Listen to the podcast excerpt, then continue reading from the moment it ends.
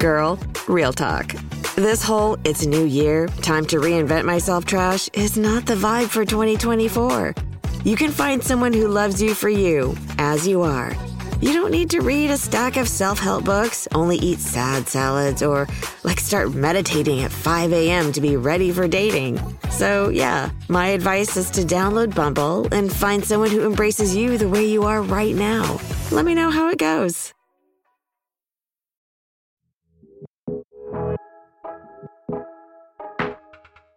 I'm Jordan Kisner, author of the essay collection Thin Places, and this is Thresholds, a weekly series of conversations with writers and artists about moments of epiphany or transformation that changed their lives and their work.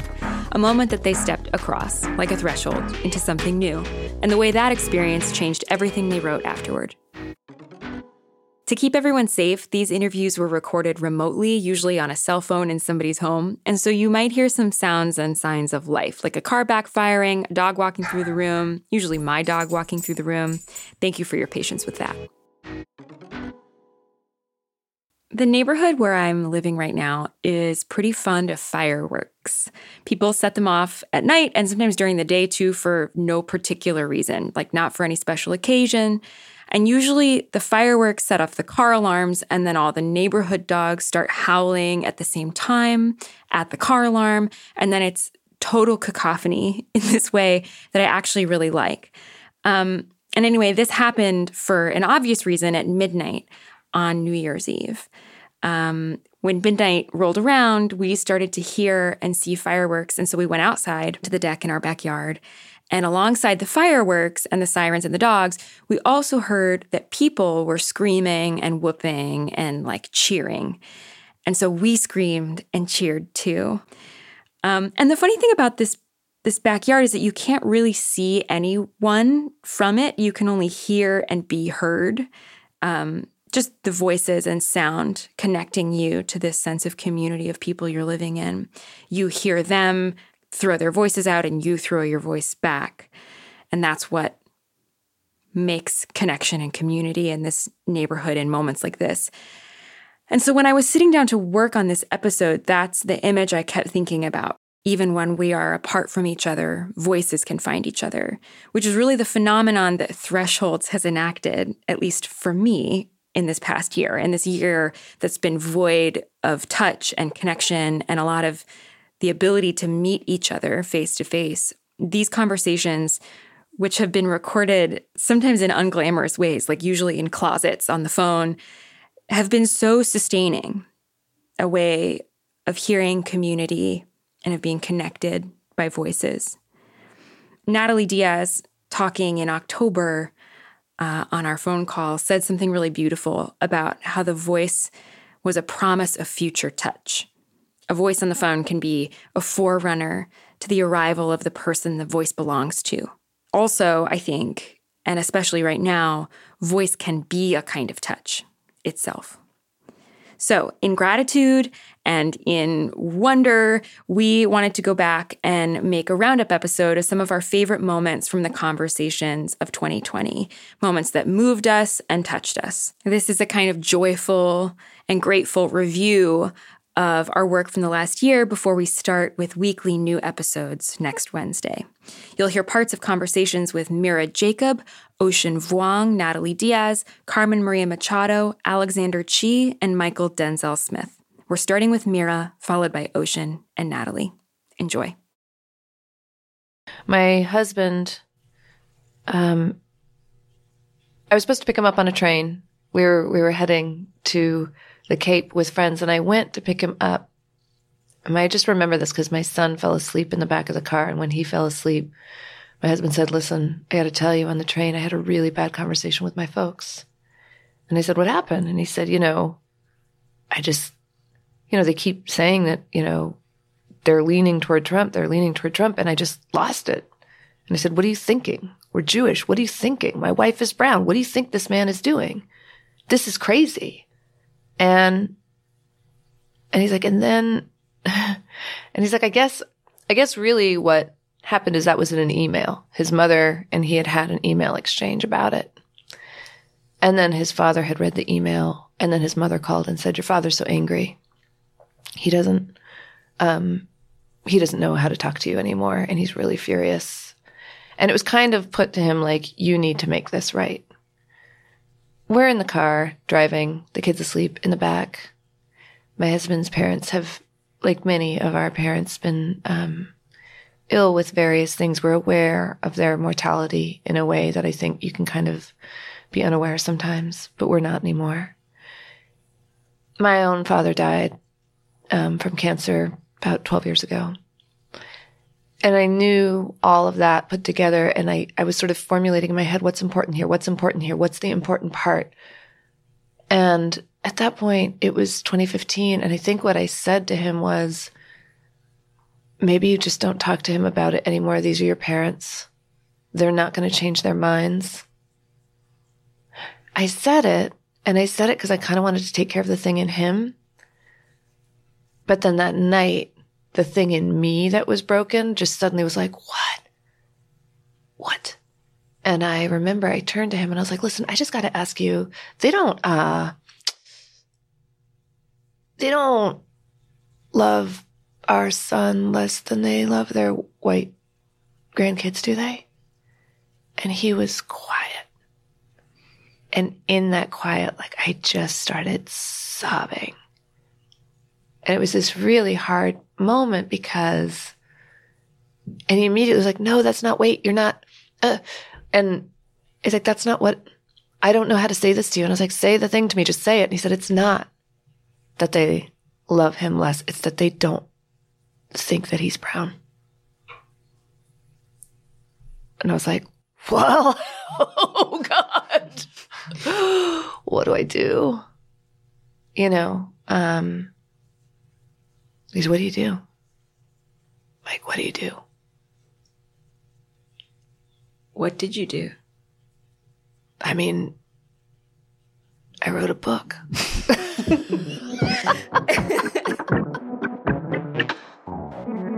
I kept thinking about this one time when I was working at Boston Market. That was one of my first jobs.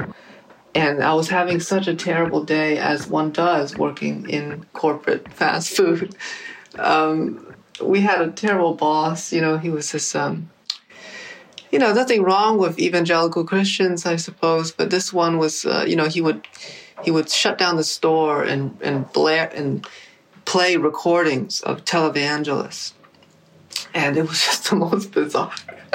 it was, and then meanwhile the chickens are roasting in the back. It was just and I, I left my shift, and you know it's a rural Connecticut, so you know you walk across the street, and there was this cornfield, and a lot of uh, the the employees would use it when they walk home. We all walked for some reason um, because it was a shortcut to this main road, and I walked, you know, into this cornfield, and it was so so charged because we were selling and eating cornbread um, in the Boston market, um, which is half. I learned later was just half cake, which is why it was so good. It was actually not not bread at all. It was cake. Um, and I walked through this this cornfield, and I thought I need to change my life. I, I don't know how. I need to just either I stay in this cornfield and just let it swallow me, or I just I got to find a way to get the hell out of out of all this. Um, and it was it was this weirdness in the sense that the, the corn hid you. I you know I was like just you see the plans all over your head, and then you think I can be at any place in time. I, I, don't know if I'm I'm I belong to myself, you know. And I think that derangement of the senses, which what Rimbaud kept talking about, I, I didn't I didn't feel it with um, um, absinthe, but I felt it with corn, um, and and I think that was the moment where I said I don't know how I'm gonna figure it out. I didn't know what art was, I didn't know what poetry was, but I I knew that I gotta find a way to to to hide from the life I was given and enter a, a, different world, a different cornfield. It's so familiar now going back to New England, but it's just like New England, like working class New England life, you know, not the, the, the private schools that we're known for, you know, not the, the WASP, no, no, although they exist. It was the people who ran things, you know, the essential workers as we now understand it.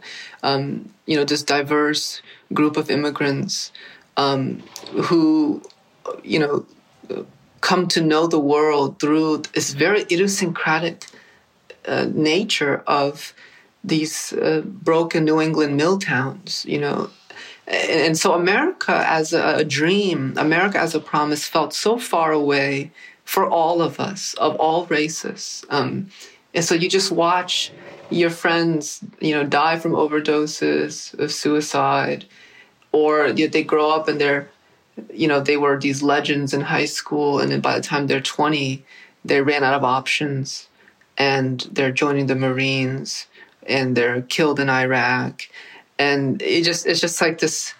Everyone was asking the same questions, and none of us knew what to do with it. And it just felt so quintessentially American to me, um, which is also antithetical to the American dream, this golden land of opportunity. Uh, I don't know if I experienced that, particularly after 9 11, particularly in the opioid epidemic. What do you think it was about that day? I imagine that you had seen and walked through that cornfield many times before that day and that you did it again many times afterwards. Yeah, yeah, I think about that. Um, yeah, I think it was more about that week. You know, I had a one of my friends, you know, his name was Crackhead Mike, and he had um, uh, encephalopathy when he when he was born, and so they had to cut open his head right down the middle. And you know, he was this very beautiful person, um, but he he grew up in those towns, and, and you don't have a lot of hope. And and I, I remember it was just the saddest and funniest moment. Yeah, I think it was the day before when I was talking to him, and he said, "I'm going to join the Marines. I'm going to do it." Um, and another friend of mine was there. He said, "How are you going to do it, uh, Mike? You have a, you know you have a crack in your head. They're not going to let you through the the." Examination, and we didn't even know if that's true or not. But what he said, uh, he said, no, no, I, I, already figured it out. You know, he had black hair, and he, he took out a sharpie, and he started coloring in the skin on the, in the crack. He said, I, I do this, um, I can make it through, and they don't, they won't pay attention to my head. and we just, we just laughed, and I, I just, I don't know why, I just felt like that little act of, of you know disguising yourself in order to to be a part of a war machine. Of course, I didn't think of it that way um, back then, but it was just so devastatingly quintessential where I was coming from, and I, I just I was angry at everything that that made it possible. Um, I was angry at my job, at my boss, and I was just tired. I think exhaustion, exhaustion, you know, uh, as a species, I think it's exhaustion and danger that creates creativity. How do I get out of here? How do I uh, how do I build this fish trap? You know, um, it's always the question, and, and I think that that moment of, of innovating beyond your condition begins with fatigue, exhaustion, and discontent. I think.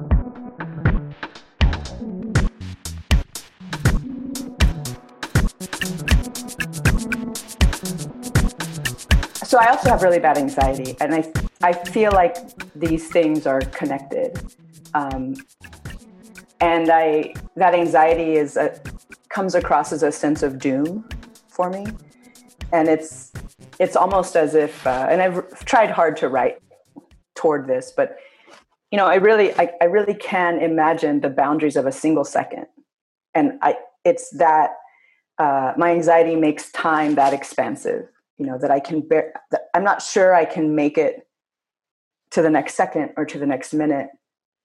And in some ways that is also a physicality that i've experienced on the basketball court where it's almost a state of crisis unless you can reorganize it right? And i think that's a way that i've tried to and, and that's maybe some of the ways i'm trying to relate to the idea of the threshold is that is that you know you can't stop because I can't imagine what stopping is. You know, like even in, in my worst anxieties, I don't know what might be on the other side of stopping. And and like the dark side of that is like, you know, things like suicide or or when people have like you know self harm is somehow a release to them but but because of the ways I think I've related to my body as an athlete I I those are things I can't imagine and so there's just a there's almost like stepping outside of time which is interesting because maybe that is a threshold that you cross like you, have to cross over the threshold of time so that you can somehow exist in that uh, in that tension or in that extreme i guess it's even you know panic or or chaos or maybe it's just maybe it's even ecstatic you know um, like anxiety i think is ecstatic uh, being pushed to the limit. So for example in terms of my body like there have been times when when i know i my body can't go anymore and yet it is and, and so that's not a real time i think. Like i've learned to measure time with my body but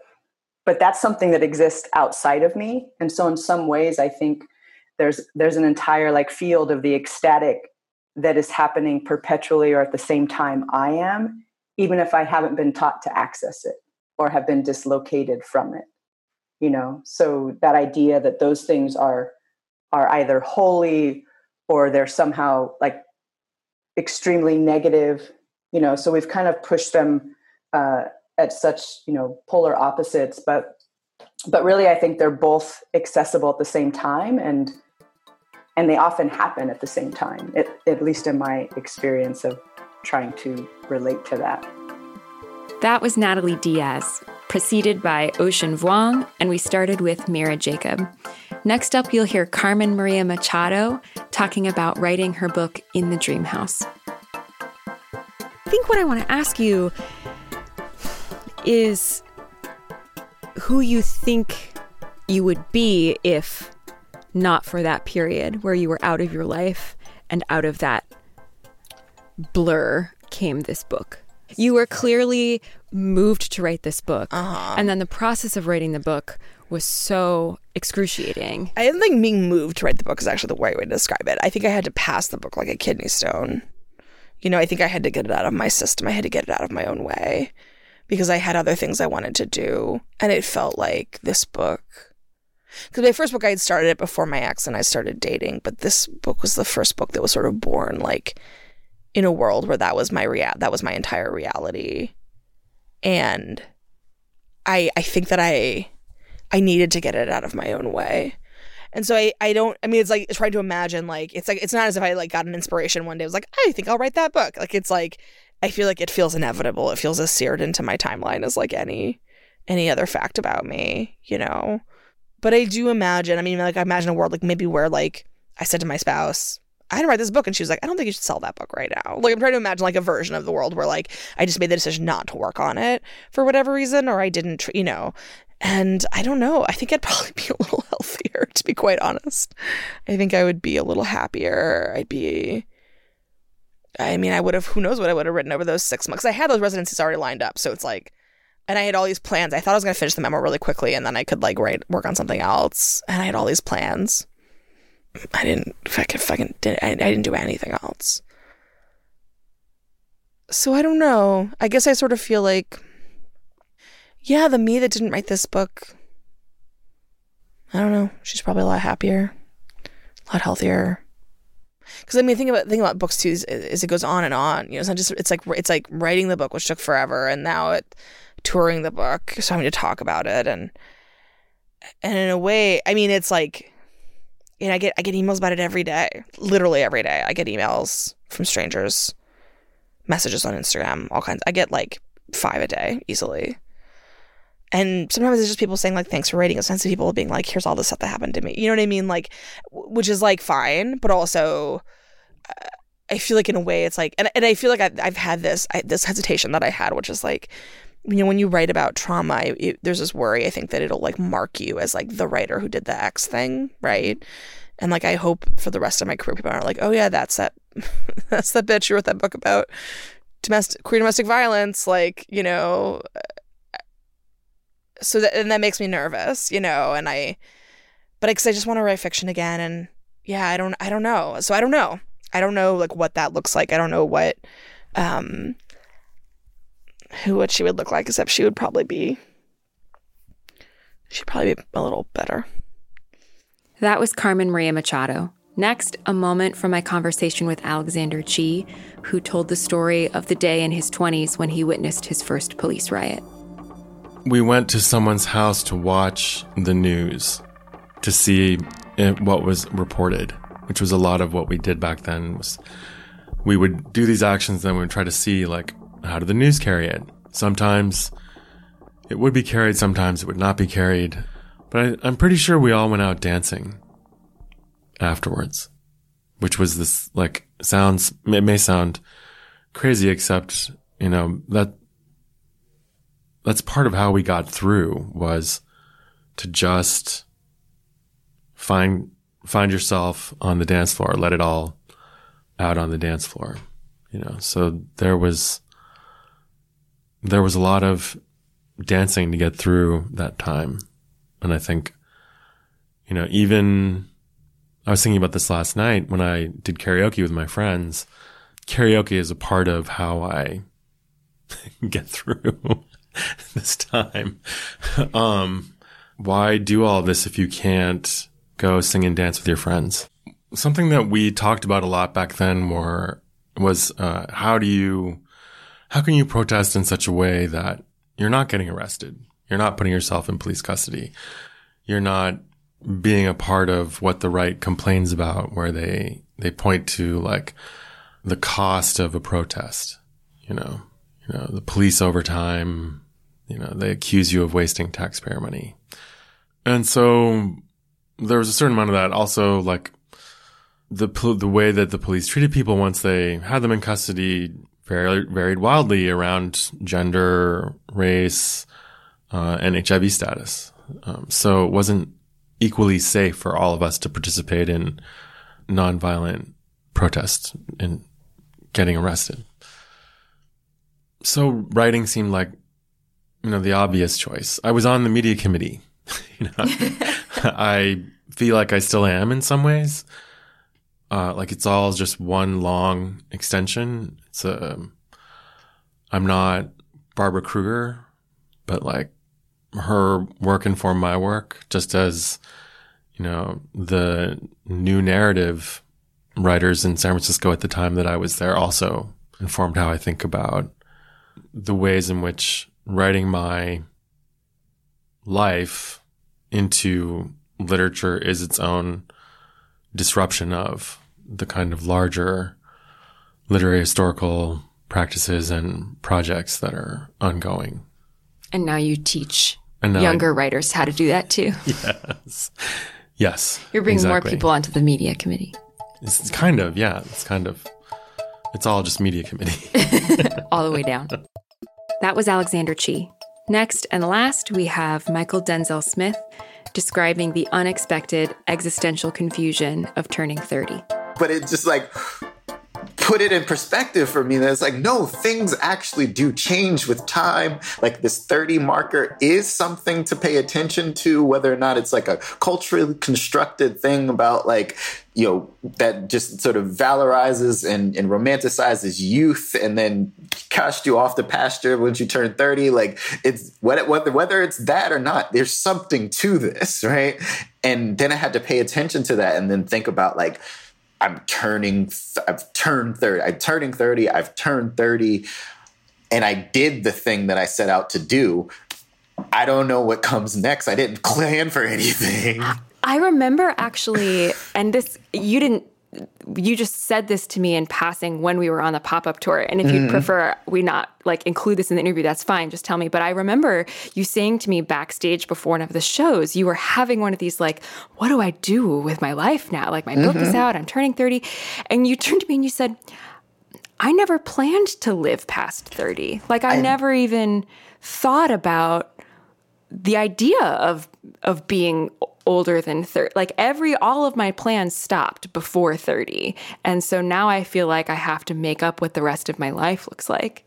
Absolutely. Absolutely. I had no conception of what a life after 30 could look like because i'd never imagined it. I'd always seen or or just existed with the fear that I would die before them, right? Like, and that's tied up in so many different things about like what it is to be young and black in an American context, living under white supremacy, like, and my own sort of anxiety, right? Like, just like being surrounded by death or feeling like I've been exposed to death a lot when I was younger. And I was consumed with that thought. It's just like, oh, at 17, yeah, like you die, or like 21, you die, like 25, I'm gonna be dead, right? And it's like, witnessing during that time, like before before all the new names, it was Trayvon Martin, it was Jordan Davis, it was Michael Brown. It was just like I don't know, I can't conceive of what a life means past this like seemingly arbitrary marker but like it's real for me and it became so real when i like approached it when it, it happened and it's like oh now I've got to figure out who I am and how I want to be in the world as a grown man. Right? um, and it's just like, okay, all right.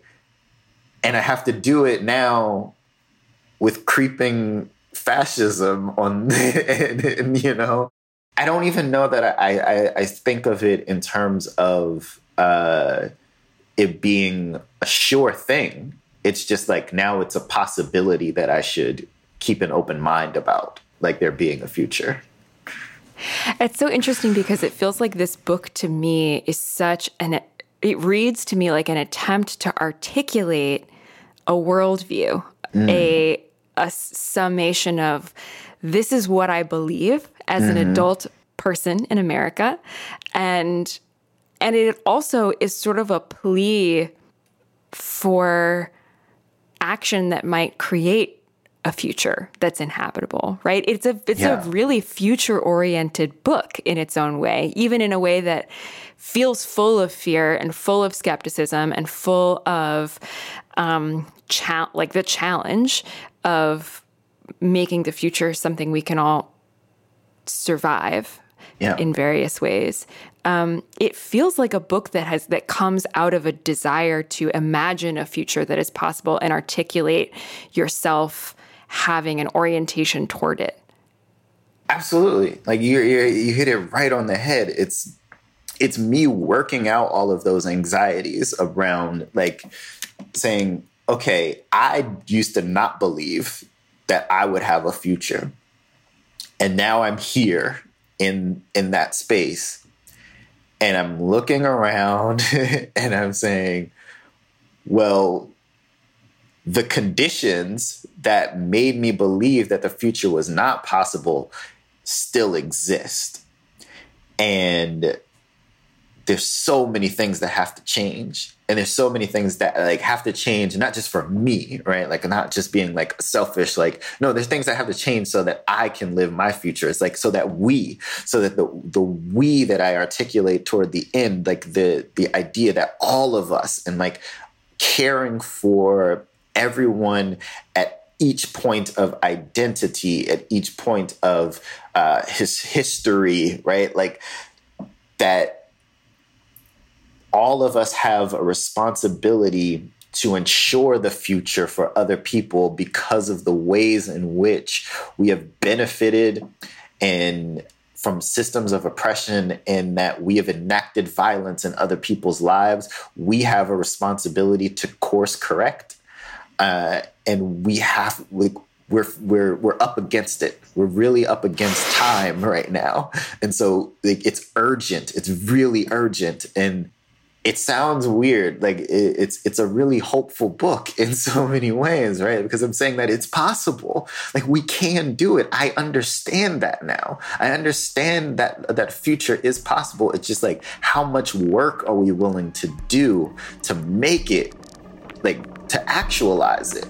Um, and are we going to actualize it for everyone? That was Mychal Denzel Smith. And before him, Alexander Chee, Carmen Maria Machado, Natalie Diaz, Ocean Vuong, and we started with Mira Jacob. And that's it. Thank you so much for listening, and thank you for listening through all of 2020. We wouldn't be here without you. Next week, we're airing our first new episode of 2021, a conversation with Raven Leilani, and we'll be back every Wednesday with a new episode all through 2021. Take care. See you next Wednesday. Threshold is a production of LitHub Radio. We're produced by Drew Broussard and Justin Alvarez. Music and editing by Laura Faye Oshwood of Arthur Moon. Our art is by Kirsten Huber. Special thanks to Farrar Straus and Giroux. I'm Jordan Kisner. You can find me on Twitter and Instagram at jordan.kisner. We'll see you next week.